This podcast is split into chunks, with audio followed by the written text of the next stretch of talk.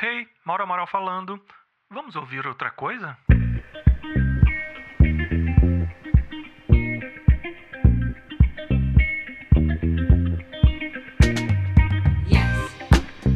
Esse é o segundo programa do Ouça Outra Coisa. Ele começa já já. Mas antes, deixa eu contar por que ele é um projeto curioso, porque aceitei o convite na hora e para onde ele vai nos levar.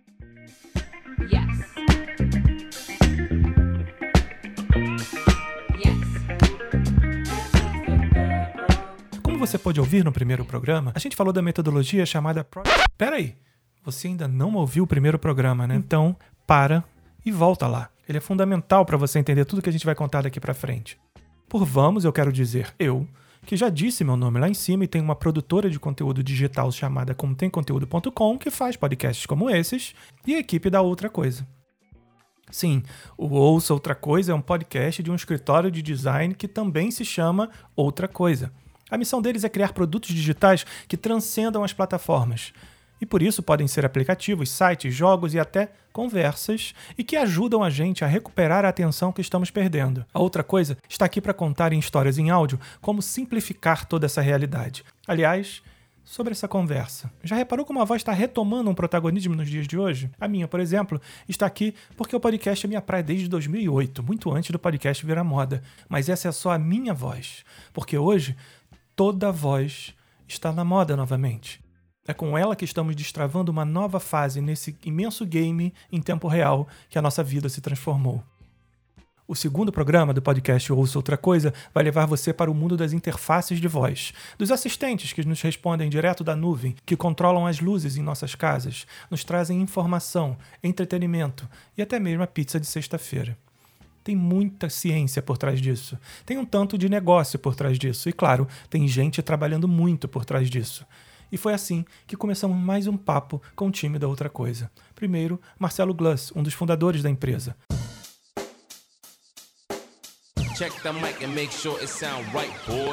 Hoje nós vamos falar de um assunto que já começamos a ensaiar no primeiro programa, que são as interfaces de voz, né? Como é que está esse universo, como é que a gente está se comunicando cada vez mais com dispositivos que mantêm uma atitude conversacional com a gente. Eu adoro a minha Alexa, provavelmente ela não, hoje ela não respondeu. No primeiro programa ela até respondeu. Mas é uma intimidade que a gente já está desenvolvendo, isso já está até sendo estudado, e a gente resolveu trazer isso aqui como tema de nosso programa. Mas fala daí, Marcelo, como é que tá aí essa, essa realidade, essa, essa coisa dessas interfaces de voz? Está estourando, né? Cara, a gente, eu, eu acho que ainda não chegou no gerúndio do estourando. Eu acho que tá, é o, tem um disco do, do Rapa que é o, o silêncio que precede o esporro. Eu sinto que a gente está no silêncio que precede o esporro.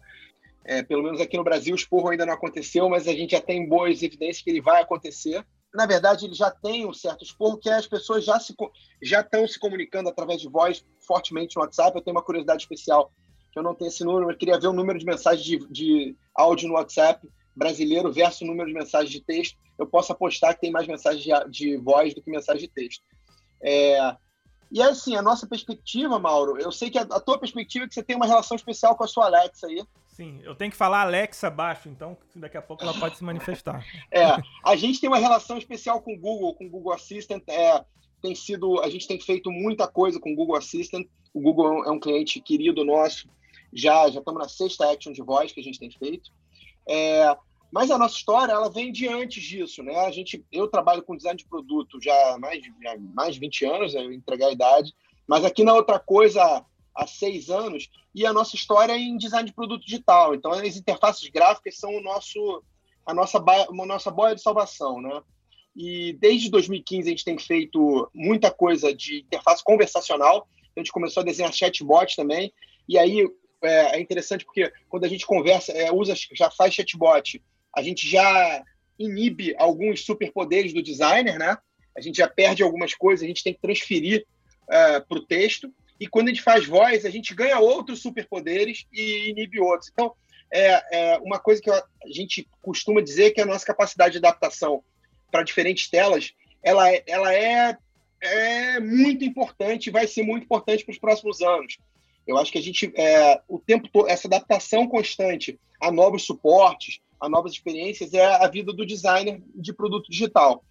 E e hoje a gente tem feito algumas experiências que são é, voice first, outras são voice only, é, Mas, assim, a gente usa bastante voz no que a gente faz. A gente tem feito alguns sites que tem também suporte para voz.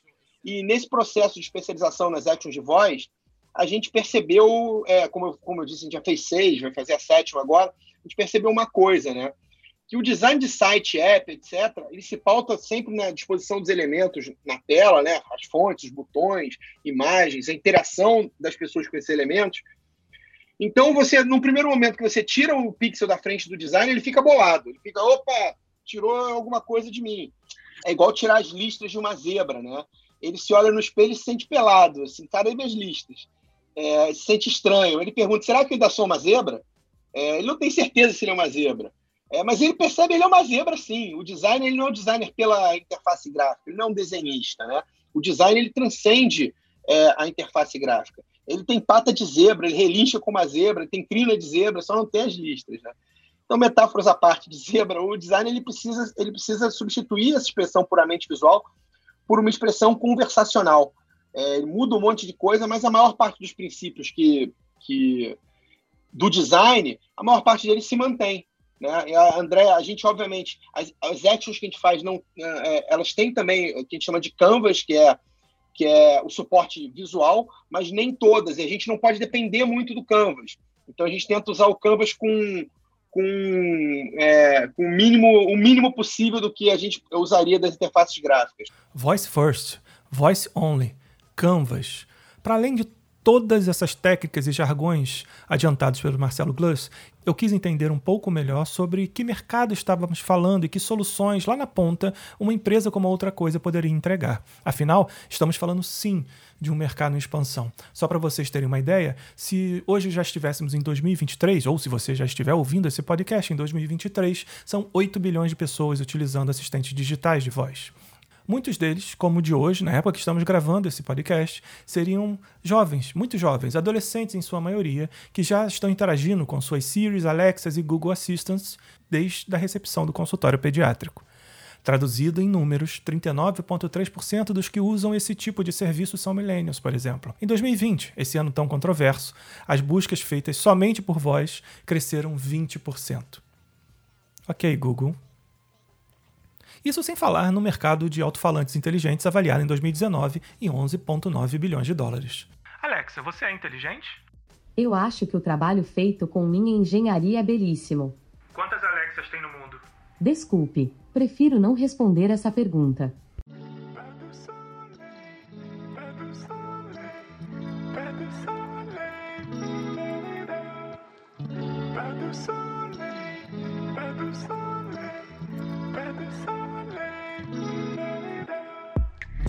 Brincadeiras à parte, queria entender melhor o que a outra coisa estava lançando nesse segmento e quais seriam os desafios em uma atividade tão nova e promissora.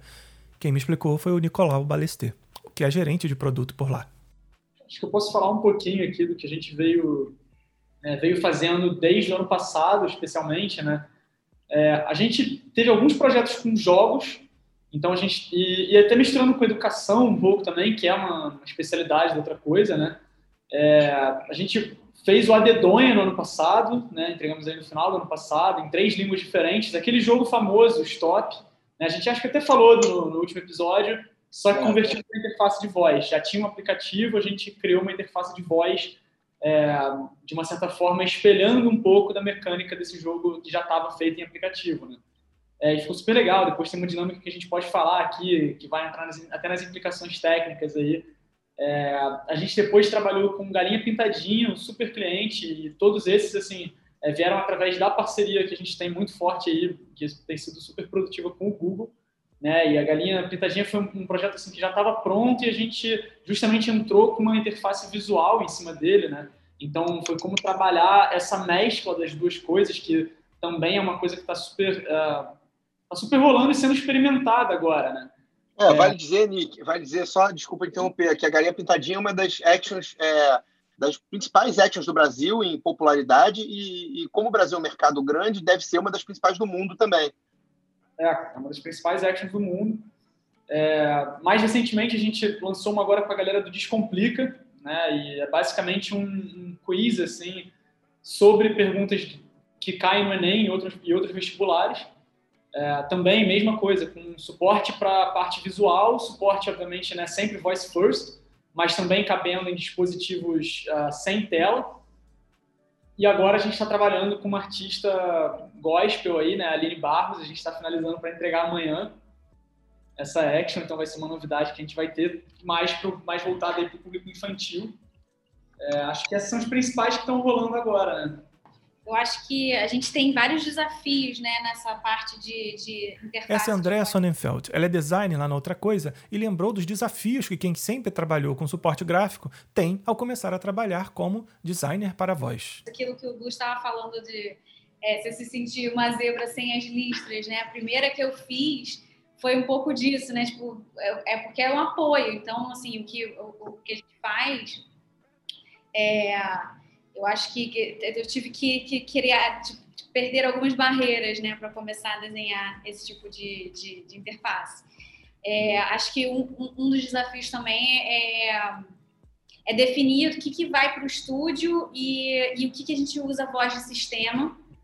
Essa a gente teve, teve com a Dedonha, essa questão. Eu acho que é, as vozes automáticas, né, são meio robóticas, elas são meio sem emoção mas elas, é, por outro lado, elas, elas permitem uma escalabilidade, você pode alterar a fraseologia, o texto, a agilidade de, de, de mudar essas, essas falas, né? Mas uma das coisas que a gente aprendeu, é, se você vai fazer uma action aí na sua casa e está ouvindo, uma coisa que a gente aprendeu é o seguinte, a voz do estúdio é a última coisa.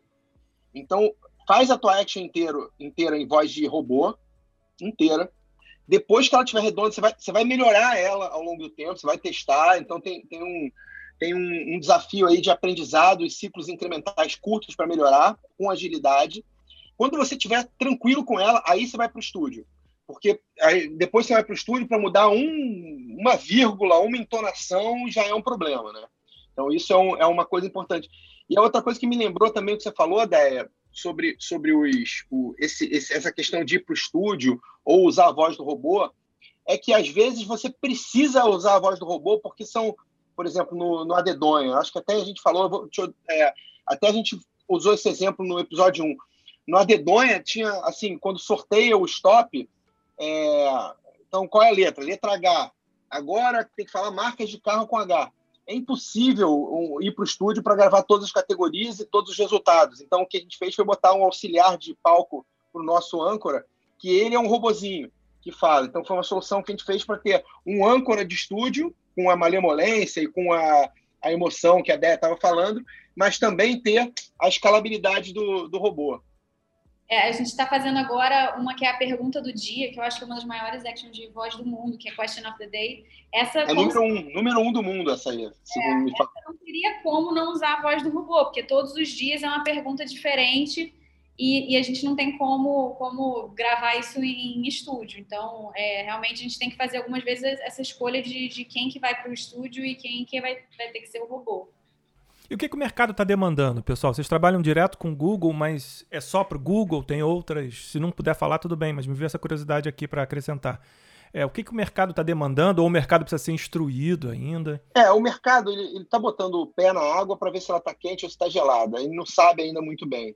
Então, os parceiros que estão hoje decidindo fazer action, os, as empresas que estão hoje decidindo fazer action de voz. Action, no caso do Google, é sendo didático, né? Action, no caso do Google, e no caso da Alexa, é. Skill. Pô, agora. Skill. Skills da Alexa e Actions do Google, exatamente. São mais ou menos a mesma são aplicativo, aplicações de voz para ambos, tá? Então, os clientes que estão decidindo fazer agora são os clientes que querem estar na frente, querem ter, de alguma maneira, trazer um pouco de inovação para o seu negócio e, e, e, ou que eles têm alguma situação, alguma, alguma algum benefício muito direto ligado ao negócio deles, tá? São estão fazendo. Então tá muito ainda as pessoas ainda estão muito é, tentando entender. Se você olha para os Estados Unidos, eu, ano passado eu fui é, lá no Google fazer uma reunião com, com agências do, do mundo inteiro que estão desenvolvendo actions do Google. Então tinha gente da Austrália, da França e tal. E é um pouco parecido, os Estados Unidos um pouco mais andado, né? Porque os basicamente porque os smart devices já estão é, tem uma penetração maior nos Estados Unidos do que tem no Brasil. Aqui no Brasil, as actions elas são consumidas é, ou no aplicativo, no caso do Google, no aplicativo do Google Assistant, ou no Google Home, nos dispositivos de Smart Display do Google Home. ou Smart Speaker, é, que ainda não tem uma distribuição ampla. Então, mas vão ter, vão ter porque eles trazem benefícios diretos para as casas. Eu tenho aqui na minha casa, quem tem filho pequeno, por exemplo, depois de ter um desses, não vai conseguir ficar sem.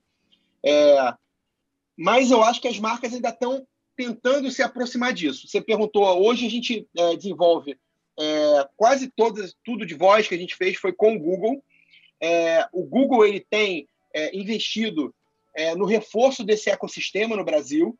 Tá? Então, assim, ele tenta agitar o ecossistema, é, é estratégico para ele, e ele sabe, pelas pesquisas, o que, que vai estar acontecendo daqui a dois ou três anos. Então, para a gente, ainda é um investimento, muitas vezes, é um investimento estratégico. A gente precisou, nas primeiras actions, aprender muita coisa, mas é, é um investimento que a gente sabia que a gente precisava fazer como empresa também.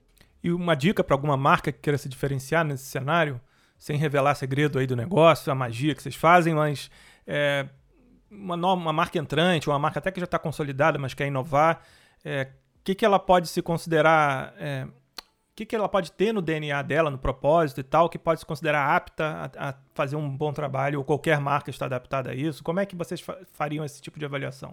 Assim, eu acho que qualquer marca que tenha uma certa, sendo muito prático, tá? Usando a cabeça de gerente de produto aqui um pouquinho, é, tem que ter uma certa infra para fazer, é muito mais barato do que fazer um aplicativo, então nesse sentido é, é, relativamente tranquilo.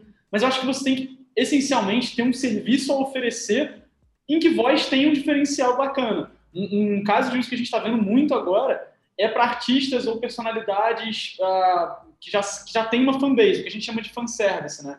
Foi o caso da Aline, da, da Aline Barros, que está rolando agora, da Galinha Pintadinha.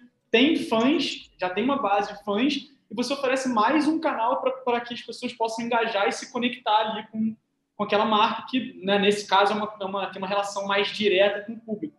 Mas outras marcas também podem oferecer serviços, que é, por exemplo, o caso do Descomplica. Tem um jogo, mas que dá, traz um pouquinho dessa proposta de valor e faz sentido ser por voz, né? uma experiência de aprendizado leve, é, que a gente chama de hands-free, né? você não precisa estar ali colado na tela para estar participando daquilo. Então, assim, tem muitas é, possibilidades nesse sentido. Acho que depende muito da proposta de valor e de encontrar uma maneira de entregar isso, assim, sendo um pouco genérico, porque uh, eu acho que tem muita possibilidade, sabe? Acho que ainda tem muita possibilidade para explorar.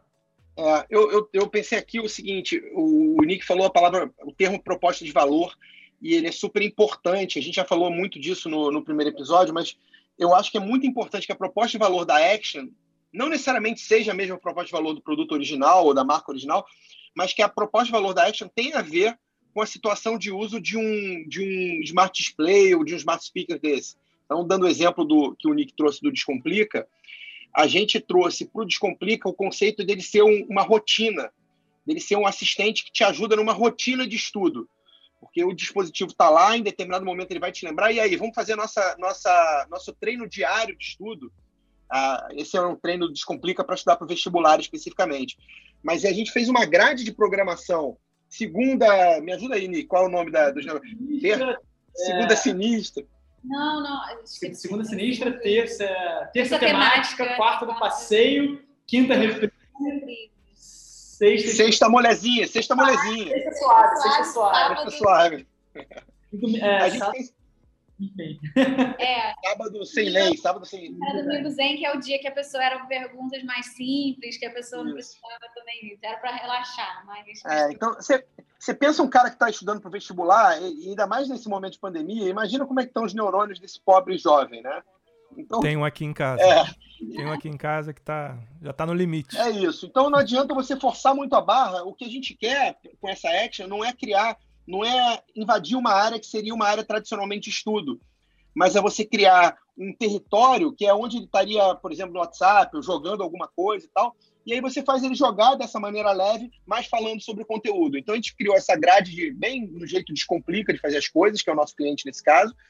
A gente criou uma grade de programação onde a rotina diária dele cada dia tem um jeitinho. Então ele fica esperando a quarta porque a quarta é de um jeito, a sexta é de outro jeito.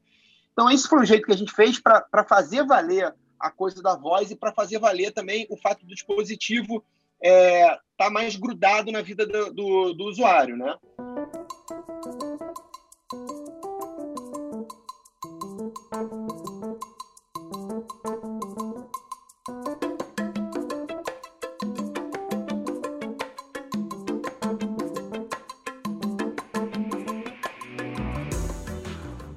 Uma das missões que a gente tem aqui no podcast Ouça Outra Coisa é trazer dicas para designers. Para quem está começando mesmo, uma olhada para o futuro do mercado, se você preferir. E como é a primeira vez que vamos fazer isso no podcast, vamos começar do começo também. Afinal, como um designer trabalha com voz? É, aqui na outra coisa a gente tem é, product, design de produto e design de conversa, ou em inglês, é, product designer, conversation designer, tá? É, o conversation designer é o cara que. Ótima pergunta essa, legal, vai ser útil para a galera. O conversation designer é o cara que define a fraseologia, ele define muito mais é, o texto, a entonação, a quebrada. E o product designer é o cara que vai definir a arquitetura da informação, como é que a gente quebra essa conversa, quais são as interações que a gente vai ter ao longo da conversa, além de, de definir, de desenhar as telas. Basicamente, é o, é o papel da DEA é esse no time, desenhar também as telas que vão servir de suporte a essa experiência de voz. Né? Então, assim, o design é uma dupla design mais o gerente de produto e mais a galera que trabalha mais os desenvolvedores. Então, a gente tem, tem também aqui as ausências notadas do Diego, do João, do Léo, de um monte de gente que trabalha com a gente para botar essas coisas em pé também da personalidade que a gente, que o designer bota um pouquinho, né, da, na, na, na interface, que eu acho que isso já o, o, áudio ele, ele é o principal, mas com a interface a gente consegue dar uma personalidade para action também, né? Mas e que dica a gente pode dar para esse pessoal, então? Conta aí. Vocês que estão trabalhando no dia a dia. Então, a Déia, acho que a Déia deu uma dica, uma dica da dica muito boa, que é a personalidade. É, quais são, aí eu entrevistando a Déia, quais são as formas que a gente pode é, trazer a personalidade é, da marca para o produto? Como é que a gente consegue conectar o usuário através de uma personalidade única ou é, memorável? É, eu, eu, eu, nas últimas vezes eu usei é, personagens, né, para trazer personalidade. No caso do Descomplica, tinha é, uma, uma, uma, moça que falava, né, que fazia as perguntas, e do Galinha Pintadinha, obviamente, era a, a galinha, né, que, que falava com, com, o usuário. E eu acho que isso já tem, já traz uma, uma é, um pouco de. Qual palavra que eu posso usar? Uma bossa. É. Mo é. Molho, molho. Molho. Essa é uma boa palavra, de fato. Uhum. E, é, assim, a, a, a, voz é o principal, mas assim, já que a gente está fazendo a interface é para suportar, né, o, o, a tela e a tela é para suportar a voz, né, ao contrário. Eu acho que uma coisa que vale mencionar também, né, que você falou, é, os princípios do design acabam sendo um pouco mais gerais do que, do que as interfaces nas, nas quais o design está tá sendo aplicado, né? É, então, assim como a Déia está falando de aplicar a personalidade da marca nas telas que vão entrar para dar suporte àquela action de voz, é uma coisa que a gente trabalha muito é a personalidade da voz que fala na action também. Né? E aí é muito o trabalho do conversation designer, né? que vai, vai fazer muito essa parte. A gente trabalha com é, muito com os arquétipos junguianos, traz um pouco dessa, dessa pegada, desenvolve uma persona junto com o cliente, né? É, e muitas vezes essa pessoa, né, vale dizer que essa pessoa não necessariamente vai ser a mesma da marca, ela pode ter uma Boa. persona e um personagem específico para aquele, aquele robô, né, como se fosse uma, um host ali, uma, ou uma hostess, no caso da, do Descomplica, daquela action. E através disso é que a gente consegue é, trazer esse molho, trazer essa bossa, né? Porque no final. É, é, continu, continuando na metáfora do, do, do molho, o que a gente não quer é que a action tenha gosto de chuchu. Né? Ela precisa ter gosto. Então, e aí você tem formas de imprimir essa personalidade. O Nick falou sobre o tom de voz, o jeito que fala, o texto também é super importante. É, você ter a oportunidade de você usar um pouco de humor, que a gente teve a oportunidade, por exemplo, no Dedonha, é, é super importante, se ajuda a conectar o usuário. No Dedonha teve um estudo muito muito poderoso de, de arquétipo mesmo para definir é, para definir a personalidade, né? Foram duas pessoas dentro do Duas pessoas, exatamente, exatamente. É, eu consigo pensar também num outro, numa outra dica para designers, é, que é o ping-pong, é, que é um pouco contra-intuitivo, né? Quando você desenha uma action de voz, mas também quando você faz um, um, um chatbot, é, o ideal é que você tenha muitas interações, interações curtas. Nunca, em nenhum momento, você deve fazer fala, fala, fala, fala, fala, fala, fala e pergunta. É muito melhor. Fala um pouquinho, pergunta um pouquinho, fala um pouquinho, pergunta um pouquinho, que a gente chama de ping-pong. Né? É um fluxo, um fluxo com interações mais curtas e abundantes. Uma informação de cada vez, com interações rápidas entre elas. Por quê? Porque se você fala alguma coisa numa action de voz e daqui a pouco você faz uma pergunta, na verdade o cara só lembra da pergunta, não lembra mais do que você falou antes. Então, é, eu, a gente costuma dizer que o cara, o jeito que o usuário vai ver isso, a gente tem, tem um exercício para empatizar com o usuário, é uau, uau, uau, uau, uau, qual o seu nome? E não lembra, não, é impossível, como se toda a informação é, é, sonora fosse fading, fosse di, diminuindo na memória dele e, na verdade, é a última que fica. Então, para evitar esse efeito dele se sentir perdido, é toda hora perguntar e, e esperar uma resposta, né?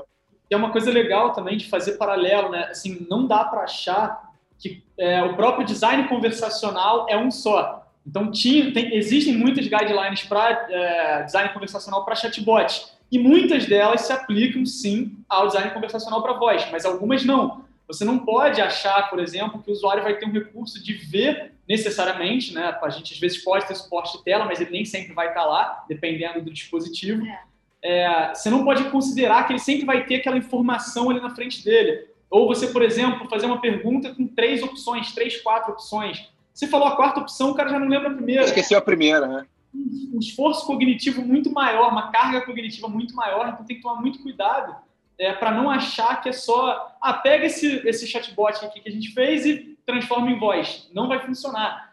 E uma outra coisa que é uma limitação até técnica, mas que tem que ser super respeitada nas plataformas, né? ainda mais é, atualmente, assim, no, no, estado da arte da, das, das, interfaces de voz, que é nem sempre o que você escreve em texto vai soar bem quando um robô falar.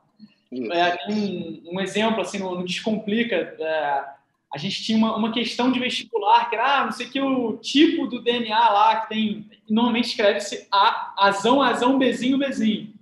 Ou azão, azão, bezão, bezão, né? Tem essas, é, não sei quem lembra disso aí da época de ensino médio, mas tem essa, essa pegada.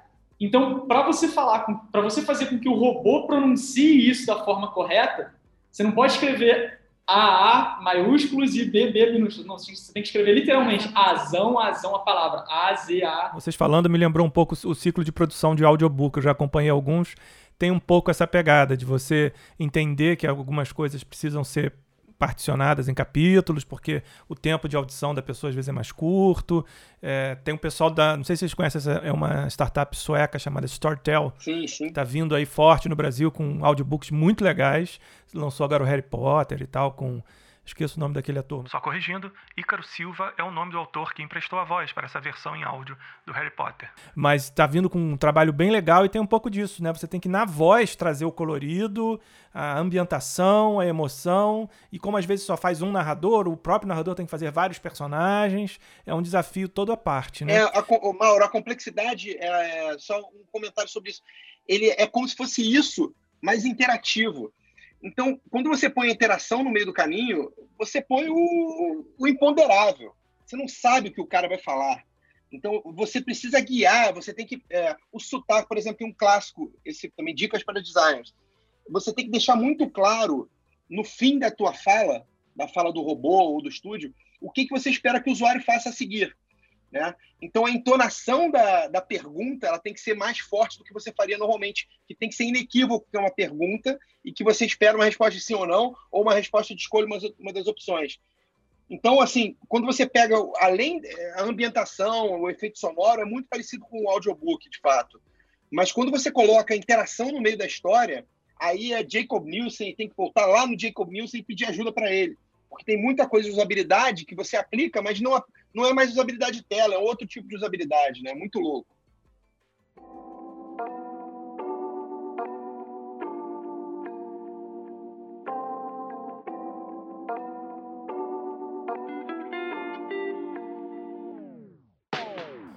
Um mercado em expansão que requer profissionais com capacitação diferenciada e que é formado por grandes desafios. Posto esse cenário, na hora eu me lembrei daquele filme. O quão distante a gente está daquele filme Her, por exemplo? Hum, Muito. É, o, é, tá bastante. Ah, principalmente no... Vou refazer então. Qual é a próxima grande coisa no mundo da voz? O que, o que mais, é, do ponto de vista tecnológico, a gente pode até estar tá mais perto do que, do que eu imagino que a gente esteja hoje na vida real. Só que o mercado, ele está muito longe. Por quê? Porque para você fazer uma coisa parecida naquele sentido do Her, você tem que investir num anos de trabalho. e você investe anos de trabalho num, numa, num terreno que ainda está pantanoso. Então o Nick sabe muito bem disso. Quantas vezes ele precisou mudar o código porque o, o, o padrão do Google Assistant muda no meio do caminho. Né? São, é, e é, é, é o gostoso de você trabalhar com inovação é justamente esse terreno pantanoso, não está em solo firme, a coisa está mudando todo dia. Então é muito difícil você pegar dinheiro, uma quantidade muito grande de dinheiro, e investir num projeto de longo prazo.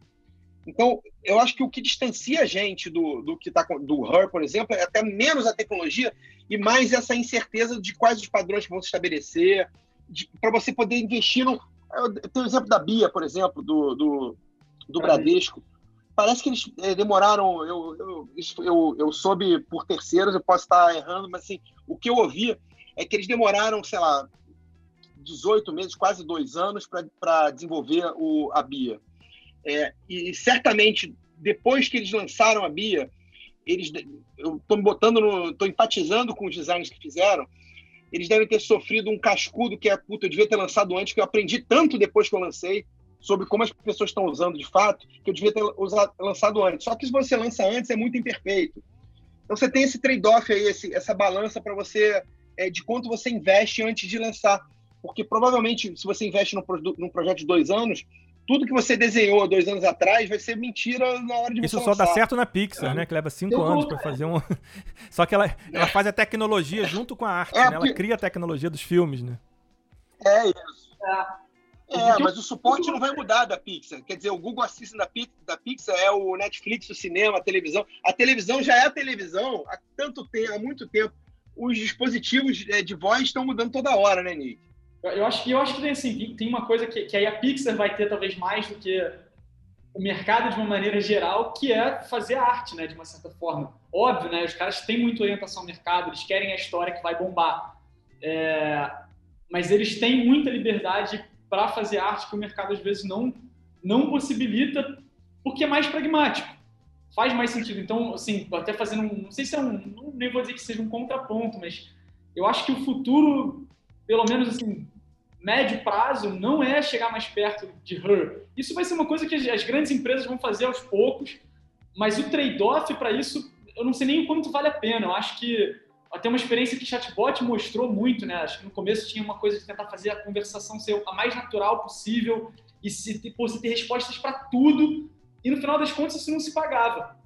Né? E, e não é nem fazer tanta diferença. Muito mais interessante você ter as opções mais claras e mais diretas que levavam as pessoas direto para onde elas queriam. Então, assim, mas se fosse para dar um, alguma previsão, eu acho que a gente vai no caminho de experiências que, ou nessa, nessa, nessa linha que eu tinha falado mais cedo, de serviços para fãs, né?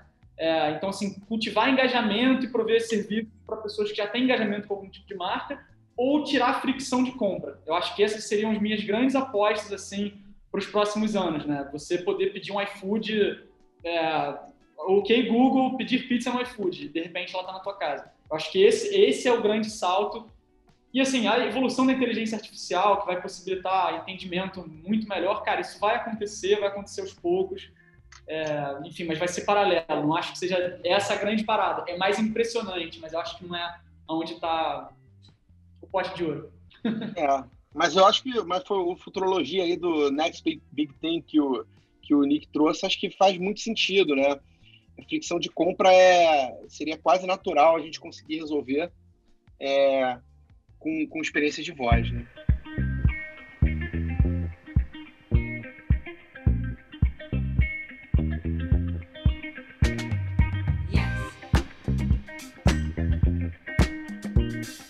Mais um episódio sensacional entregue do Ouça Outra Coisa, o podcast da Outra Coisa, no qual a gente conversou sobre essas estratégias, o mercado, técnicas e até dicas para designers que queiram trabalhar com interfaces de voz, com essa realidade que está se moldando à nossa frente, ao nosso lado, no nosso carro, no nosso celular. Pessoal, palavras finais, um recadinho para quem quiser trabalhar com isso, quiser conhecer mais de perto a habilidade que vocês têm de criar essas histórias que interagem com a gente só na conversa. Se quiser trabalhar com isso, manda o currículo que a gente está contratando, primeira coisa.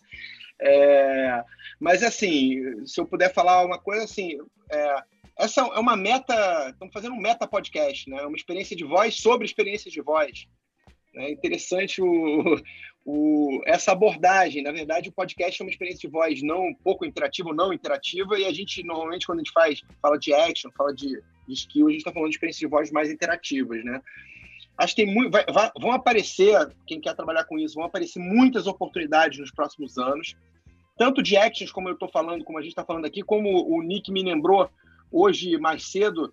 Acho que vale a pena falar disso, Nick, na tua, na tua palavra final, sobre é, outras formas de você conectar com os dispositivos e conectar com voz o teu negócio. Mas vão aparecer muitas, muitas oportunidades.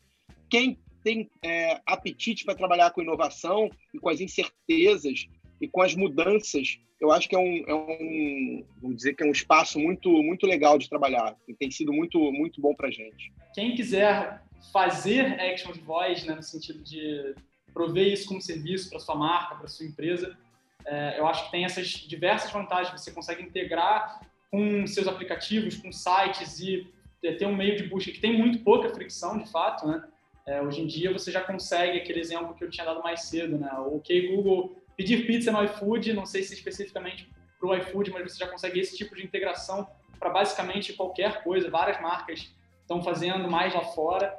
É, você consegue integrar com o teu site e tem essa vantagem de ser muito mais barato do que um aplicativo para desenvolver, né? Então acho que tem, tem, tem, diversas vantagens nesse sentido.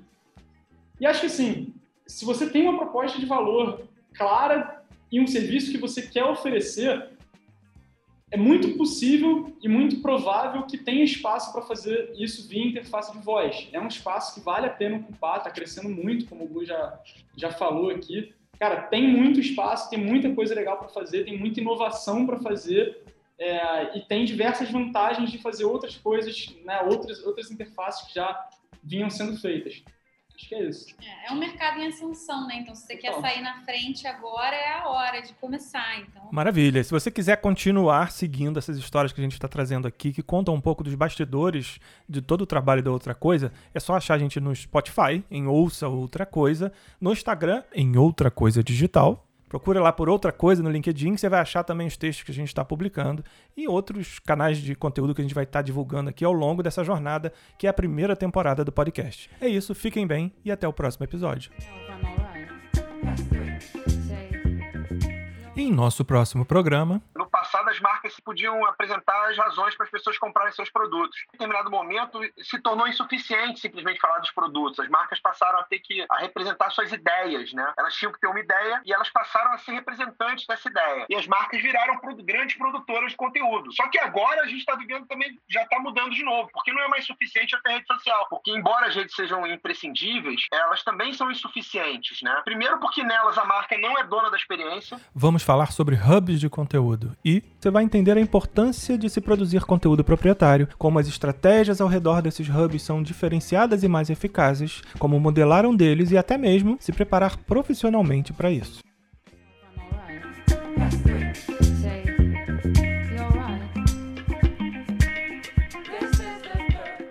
Outra Coisa é o podcast da Outra Coisa, empresa de design de produto digital em parceria com a contemconteúdo.com. Se você curtiu a nossa forma de contar histórias em áudio, acesse agora contemconteúdo.com/podcasts e conheça as nossas soluções e projetos recentes.